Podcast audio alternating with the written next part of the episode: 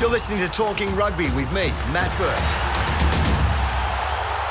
G'day, I'm Matt Burke and welcome to another episode of Talking Rugby. Now, today's guest is a Wallabies veteran, having played one hundred twenty-one test matches in the green and gold. Quite incredible. He's been nicknamed Mister Versatile and sometimes known as Australia's Mister Fix-It. He's the third highest try scorer in Wallabies history and has got across the line at this year's World Cup as well. He's obviously taking tips from me in the hair department because he is the silver fox of the team, the man known as Swoop. I am talking about Adam Ashley-Cooper. Great to have you on board, more so for the senior uh, crew that are, uh, are listening to this as well, because fourth World Cup for you. Um, what's it What's it like? What's it been like for you coming back after all this time and, and running around again? Well, yeah, fourth World Cup, well, it certainly hasn't been easy, mate. Um, it's probably been the hardest journey and the challenge. You know, just getting, I guess, World Cup ready. Um, you know, it doesn't get any easier, as you know, at an older age, I think. But I guess being it being its fourth, um, I was probably the most excited about this one because realistically there won't be another one after this. So I've just been really enjoying every moment, uh, every every opportunity and everything the World Cup has to offer. I think, you know, looking back on the previous three World Cups that I attended and participated in, I um they go back, you, you kind of reflect back on them as highlights in your career, but they go really quickly and mm. you kind of forget to to enjoy the moments that, that are on offer. And I think that's been a real focus of mine this trip in Japan, is to be really present uh, and just just soak just soak up every moment. Talk us through talk us through World Cup ready. What do you mean by that? As in, is it is it another level up to get sorted for a uh, for a World Cup challenge? Yeah, I think um, well. First and foremost, yeah, there's there's a lot of preparation that goes into being able to play Test football, and considering that I was away for a couple of years, I left after the twenty fifteen World Cup and I went to France for two seasons and then came back via Japan for two seasons there in the top league. So I'd, I'd stepped out of the game, the international game, for a while, and I, there was a bit of a process behind getting ready and prepared and fit enough to be able to contribute and play well at this level. And so, I mean, like I, I started this preparation, this World Cup preparation back in April last year, twenty eighteen, before the top leagues kicked off in Japan. So basically we underwent a, a five-month preseason, um, and that allowed me to kind of get the conditioning in that I needed to perform well in the top league season up there, and then get me ready for a Super Rugby season at the start of this year, which in essence would get me ready for uh, a test uh, a test window. So, um, you know, obviously I had to kind of hit markers and, and achieve little goals along the way, but um, I managed to do that, and, and here I am. So in terms of, I mean, to answer your question, you know, it's it's being able to contribute and and play Test football again. Um, and for me, that was always going to be a bit of a challenge, being out of the game for a while, and also being at the age I am, uh, thirty-four, thirty-five. How, how's the uh, how's the body after all that? Knowing that, well, I know that when you get older and you get on the drink, it's it's hard to back up, mate. It's it's really tough. I think more than um, you know, previous years, this year was probably its most demanding physically, um, because of just the the pace of the game. I think the intensity that um, that you kind of get through on a on a weekend in a, in, a, in eighty minutes. It's just like the Super Rugby this year was really demanding. I mean, it's just a you're just dealing with bigger athletes, faster athletes, and the contacts are just a, a lot higher, um, with a lot more force than anywhere else I think in the world that I've experienced anyway, personally. But um, yeah, I mean, it was just takes it just takes a lot longer to recover. I think, you know, when you're early twenties, you kind of play a game of football and you're bouncing back really quickly. You're getting through a Monday, Tuesday session without any worries. You know, I mean, you don't even have to warm up or recover. Um, I think back into your career, I mean, you're spending you're spending probably an hour in there even before training starts, and you're spending well over an hour after training finishes. You know, just making sure that you can kind of you're recovering from that session, you're ready to go again for the next the next session the following day. So I think that's been challenging in itself. You're, you're the bloke who smells like Denkorub all the time, just trying to heat up. Denkorub these days used to be baby powder back in the day, wasn't it? When it, when I mean, you were involved, but uh, that that's exactly right. Yeah, that's exactly right. Denkorub, Denkorub with the addition of in, any inflammatory gel. That you know that that is a uh, that is a, a special, and it doesn't matter when you finish as well. Now that's just me getting out of bed now. Hey mate, tell us um. Tell us about those changes when you mention it, because it's yeah, you know, four World Cups for you. You've you've you've spanned over a decade. You've played a hundred and coming up twenty, I think it is one hundred and twenty. Uh, that's an enormous amount of uh, of one players, two coaches, and just the game that's changed. Is it a Is it the game that's changed, or is it the physicality of the game that's changed? Well, I think it's the physicality of the game that's changed. Um, you're certainly more aware of the physical contest um, in the in the game these days, I think, than you are, maybe because I'm a little bit older and I feel a little bit more of the uh, the, the demand um, physically. But I think I think athletes, rugby players, are getting more athletic. They're getting faster, fitter, and stronger. Um, and it's reflected in the contest and the physical impacts um, during a game of football. Yeah. And I guess as a result of that, you're also kind of you're feeling it all week as well because you're recovering from these physical impacts. Um, so I think more than anything, I think the way the game has changed is that rugby players are becoming, you know, far more athletic. It, mate, it's huge, isn't it? It's quite incredible. I mean, when you talk about, I think we used to call it Tuesday Warriors, and uh, and new blokes are just bashing each other as training as well. Do you um uh.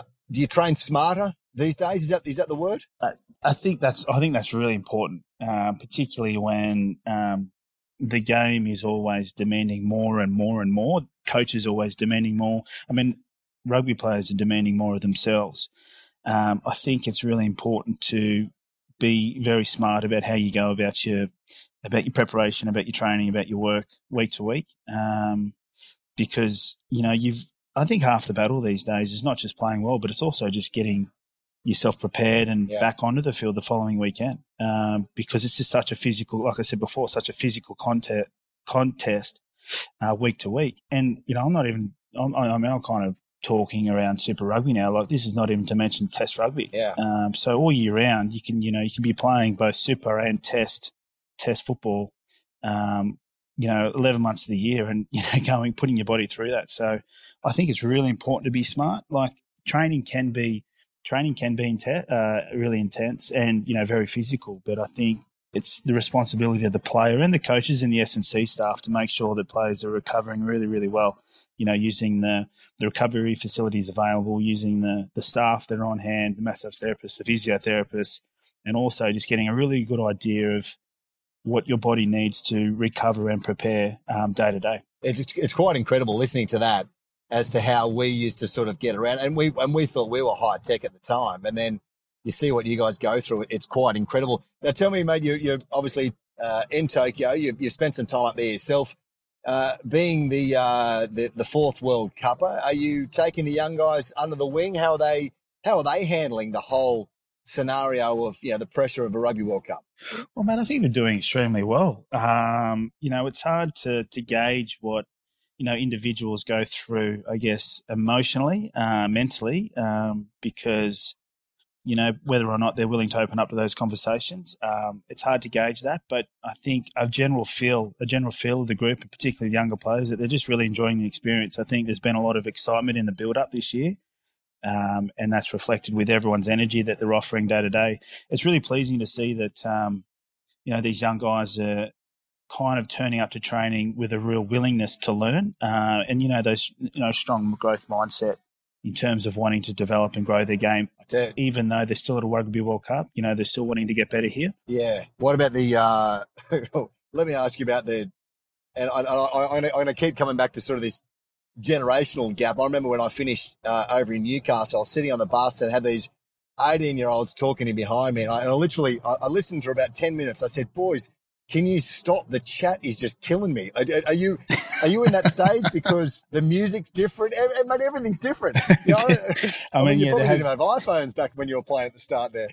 Yeah, you're right, mate. Yeah, one hundred percent. I mean, like, I mean, I kind of got the back end of your generation, and I certainly learnt um, that I had to fit in, and you know the senior blokes, you know, ruled the ruled the roof. But um, I think these days, I think it's just the challenge around music and playlists and who's in charge of the speaker. That's right. Um, you know, there's a young bloke here, Tolu Tolu, Tolu Latu, uh, and he carries around the speakers wherever he goes, even through the foyer of the uh, the hotel, on the bus, um, through the crowds of training, and it's going the whole time. It's the same music. So there's, we've had a few conversations on how we take that speaker off him and, you know, put a bit of old school on, so to speak.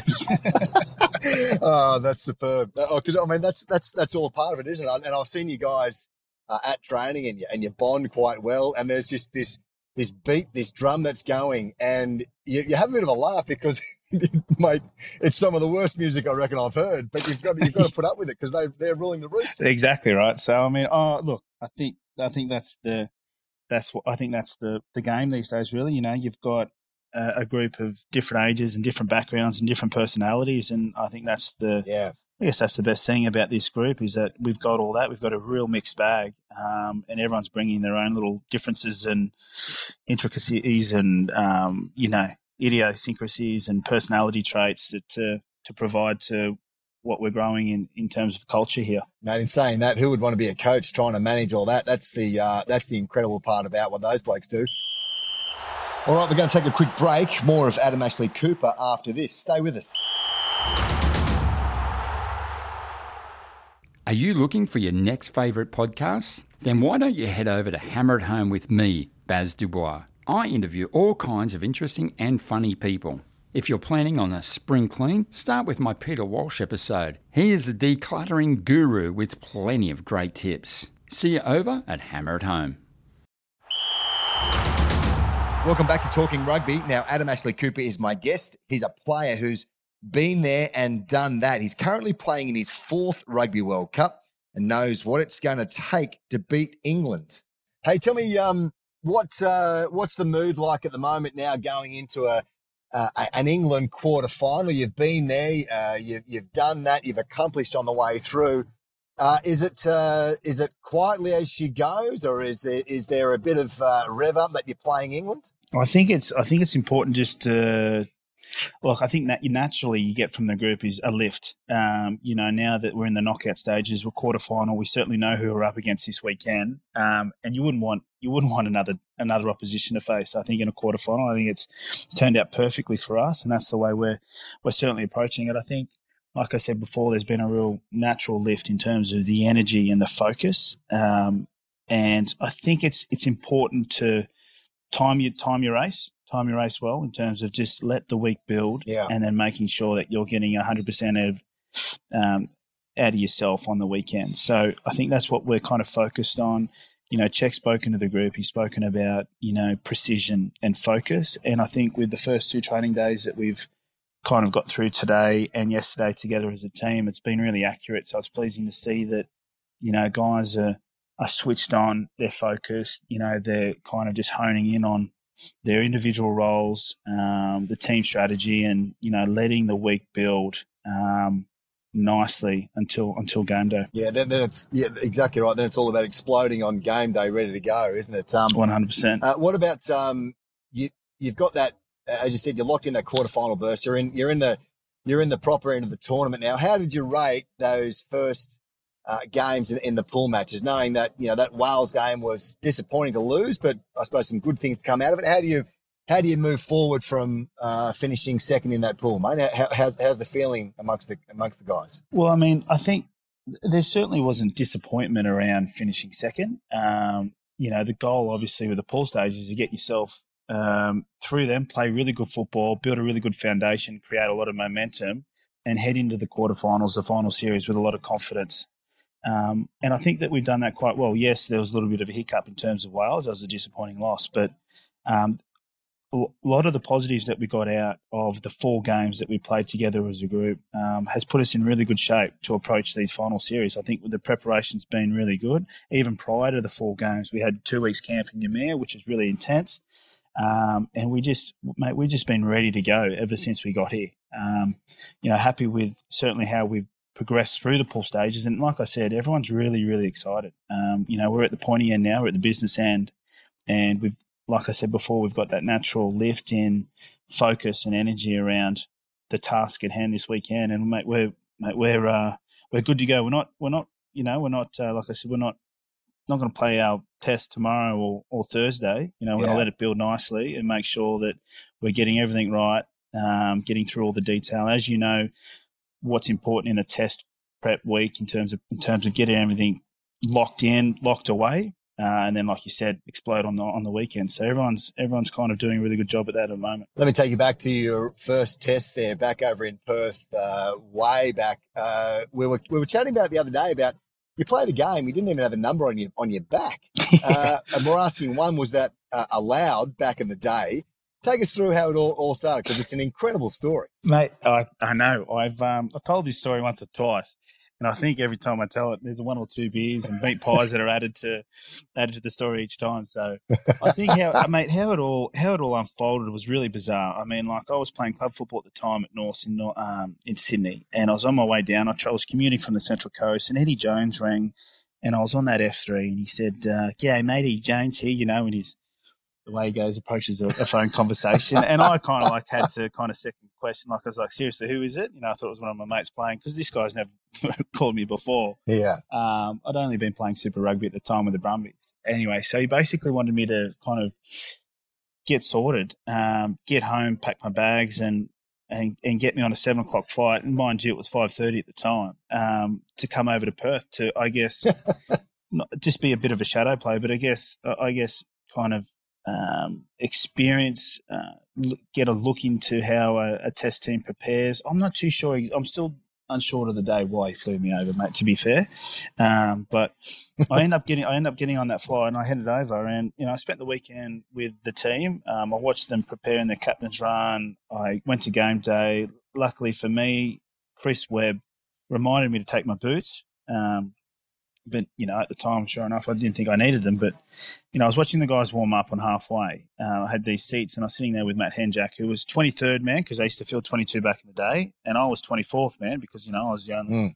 other player there. So um, I was sitting there with, you know, a nice little four and twenty traveller and um, a beer. And, you know, I was, I was taking photos on my phone at the time, right, while the boys were warming up, and sending them to all my mates back home, you know, basically, you know, bragging about how good the seats were, and, you know, free trip yeah. to Perth, um, compliments of Qantas, and like this weekend in Perth that, you know, that was unexpected, um, certainly enjoyable. Um, but, you know, obviously Elton Flatley had copped a bit of a head knock in the warm-up. Yeah, that's right. Um, uh, still unsure at the time. We, you know, we called it, we got, we got a call from Phil Thompson, Chris Webb at the time, and said, he said, basically, look, mate, you guys, can you guys run down to the change rooms? And we're like, what for? He goes, you guys just need you down here really quick.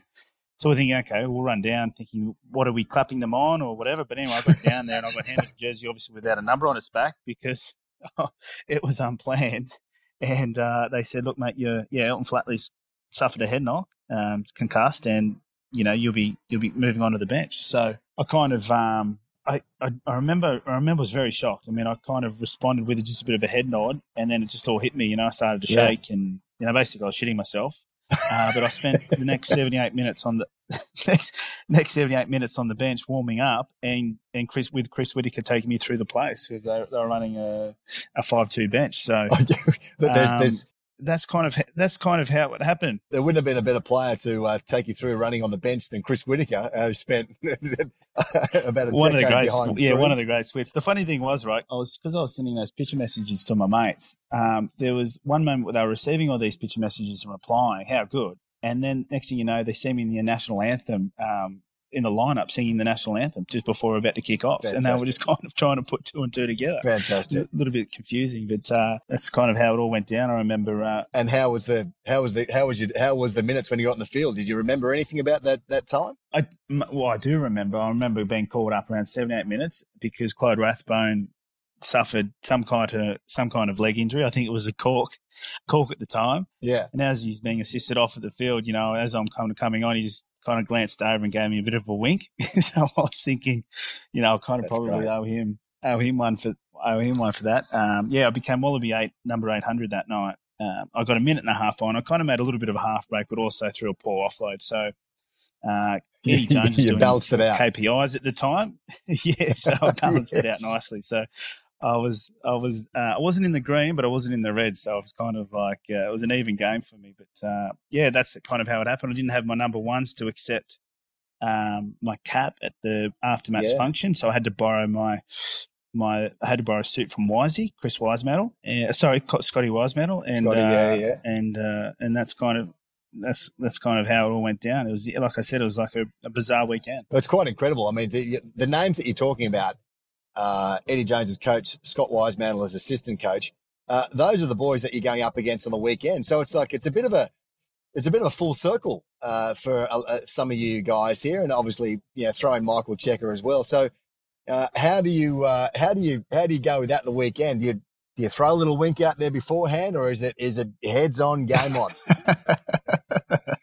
uh, mate, I think I think it's a, it's important to have a. I mean, everyone's different, right? Um, and everyone approaches and prepares for a, a test or a game differently. I think it's important to, to be quite balanced in terms of making sure you're focused, um, um, you get your routine right, the process right in terms of, you know, your, your lead into the game, but also just to relax, to stay relaxed, calm, yeah, both, you know, enjoy the little moments that, you, yeah, just enjoy it. Um, I think it's quite hard as a young player, uh, and, and you can certainly agree with this. You know, you just, you're very nervous, um, you're anxious, there's a lot of anxiety around performance, yeah, and how you may perform, what the outcome might be, what the results could be, you know, the criticism you might cop, um, what your players, your teammates are going to think of your performance, stuff like that. I think over time mm. you, you stop worrying about that, you stop concerning yourself with the outcome, you stop concerning yourself with the criticism, um, and you just you get more excited for, for tests and, and, and footy, um, and I think that's kind of like how it works out in the end, really. I think now for me, um,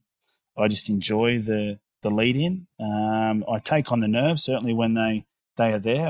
It's a really good sign for me. I love I love being nervous and I love being excited. So it's it's uh, you kind of look back on and after, you know, after a good performance and after a good win with, you know, just relief and satisfaction because, you know, it was all worth it. It's funny in those change room moments. I remember, you know, you, you have your you have your spot in the bus and you have your spot in the change room, and then I remember uh, we were playing a game against Wales, I think it was one year, and everyone's nervous. Then all of a sudden we just heard this sort of buzzer happening uh, in the in the background. It was like an electric razor, and it was Daniel Herbert shaving down before the game in the change room.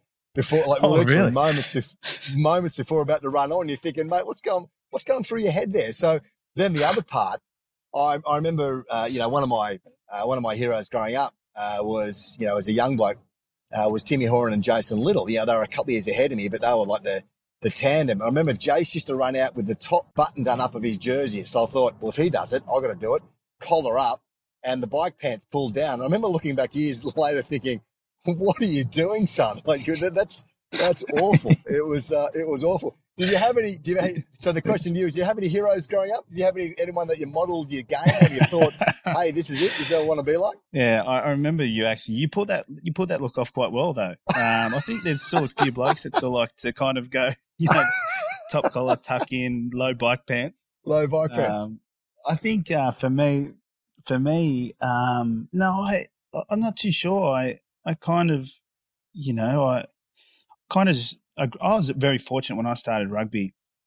Um, it all happened for me pretty quickly because, you know, I was pretty focused on um, finishing school and getting into university. And then obviously with uni, I, I accompanied that with some footy in Sydney, and it kind of just happened quickly. I, I started off with Colts, and then before I knew it, I was playing first grade, and before I knew it, I was kind of down in Canberra playing and training with the Brumbies down there. And I think for me, Uh, I was lucky in a way where I had all these mentors, mm. senior players, huge figures of the game um, around me early on in my career. So I had Griegs, I had Stephen Larkham, Stirling Mortlock, Owen Finegold, Joe Roff. I mean, like greats, greats of the game. Yeah, the core um, of the Aussie team.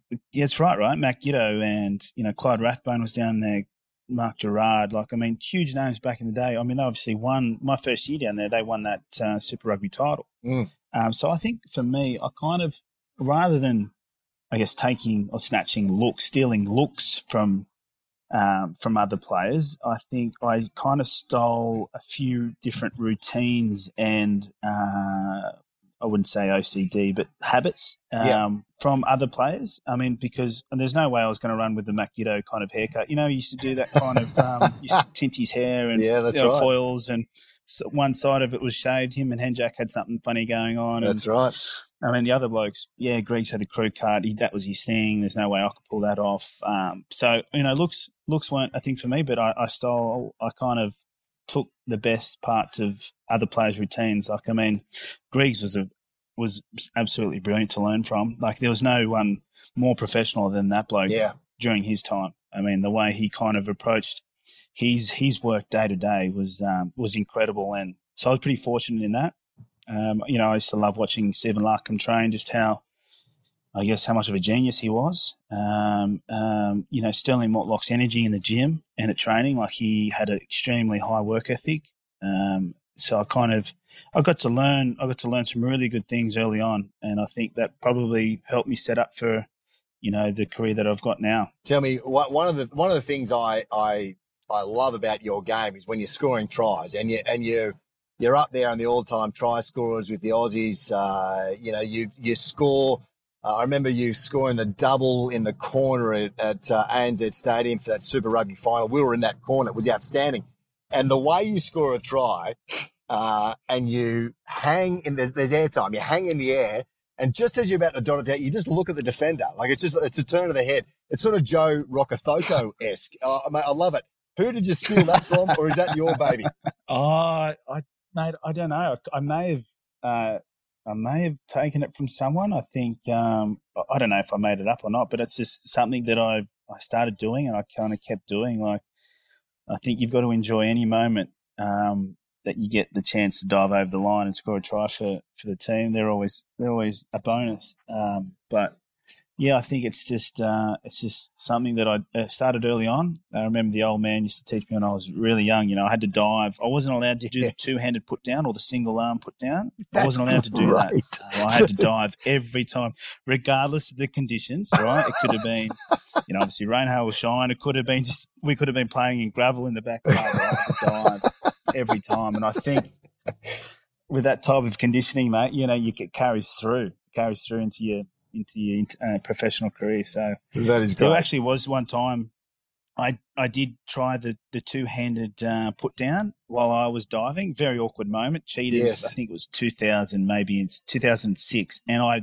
I don't know, mate, it was an absolute brain fart. I fumbled it over the line. Oh, no. And it was one of the most embarrassing moments of my career. You know that I'm sure you've – I don't know if you've gone through one, Burke. You, I mean, you were a pretty stylish try scorer back in your time, but uh, just to drop the ball over the line like that in that fashion was extremely embarrassing. And I had all these senior players around me. I was just a young buck at the time, and they let me know about it. I mean, yeah. it was pl- replayed over and over in the team meeting on the Monday the next morning, and it was just – It was a low point. I'll be honest. It was a low point in my career. Yeah. Like just the criticism and the, and the shit that I caught from the boys, right? Um, it, it, it was the old Mortlock, school. It was the old school senior, try, wasn't it? That's right. And these senior players, right? That they went extremely old school on me during that week. I had Sterling Mortlock make me do I P P, which is um, P S S, which is kind of like your your post session post session yes. extras, try scoring. So I had to do these. Um, Try scoring extras at Viking Park, right? While they all while all they sat down in the stands,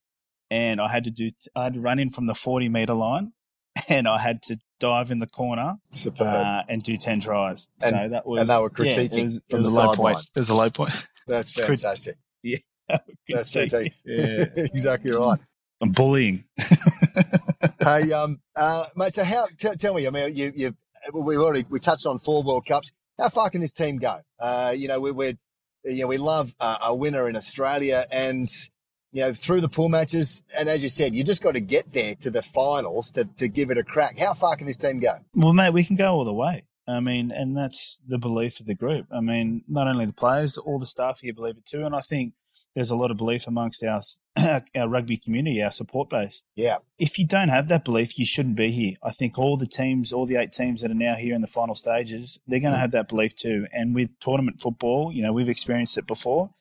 Anything can happen. Yeah, that's so true. It's about getting your preparation right. It's about going out there and executing the game plan that you install during the week and just playing like it's your last test. Like there's nothing else that matters. Enjoying it, obviously, um, but playing – playing like nothing else matters, mate. Like I said before, in terms of belief, if you don't have the belief that you can win a Rugby World Cup, then you shouldn't be competing in a Rugby World Cup. Um, and that's the reality of it. I think we've done a lot of work around yeah. that, me- around the mental part of the game. Um, and you've got to really balance that nicely with yeah. the physical part of the game as well. You know, your accuracy, accuracies in your roles and your completions and your performance. So, like I said before, we're we're I mean we're building nicely into this quarterfinal, and you know, be great to get through this weekend and continue that momentum all the way through to the end. And but like like I said before, it's a day at a time, mate. Now, you are one of the favourite sons of Australian rugby. You have the nickname Swoop. Just quickly, where does that come from? uh, uh, well, I could tell you the real story, but I probably won't go into that. Or on, the on, on, on that note, that, that's for the next. That's for the next podcast, the R-rated podcast. Uh, that's for the next. That's that's for the next. Yeah, that's for the next one. But I think I think honestly, honestly, um, and why I think I'm called Swoop is just because of that play on words. I think, you know, back in the day they used to do the whole poopy swoopy, and you just kind of the, the alliteration or whatever it was, the play on play on words with your nicknames. Um, I think that's kind of how it evolved. But you know, I've got a good hint on what really. There, about, but, there know, like go. I said, that's for the so, next podcast. So, yeah, or, or next time someone sees you in a bar, they'll have to come up and ask you that question.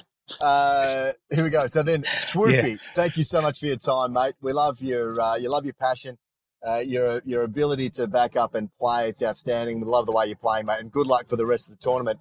And, and thanks for talking rugby with me. Appreciate it, Burkey. No worries, mate. Any time. Good on you, mate. Go well on the weekend, mate. And uh, and thanks again, buddy. Cheers, mate. Thank you. Now, with the Rugby World Cup tournament now in the do-or-die phase, next week we'll have another special guest for you on Talking Rugby. The final is not far away, so make sure you don't miss an episode. Try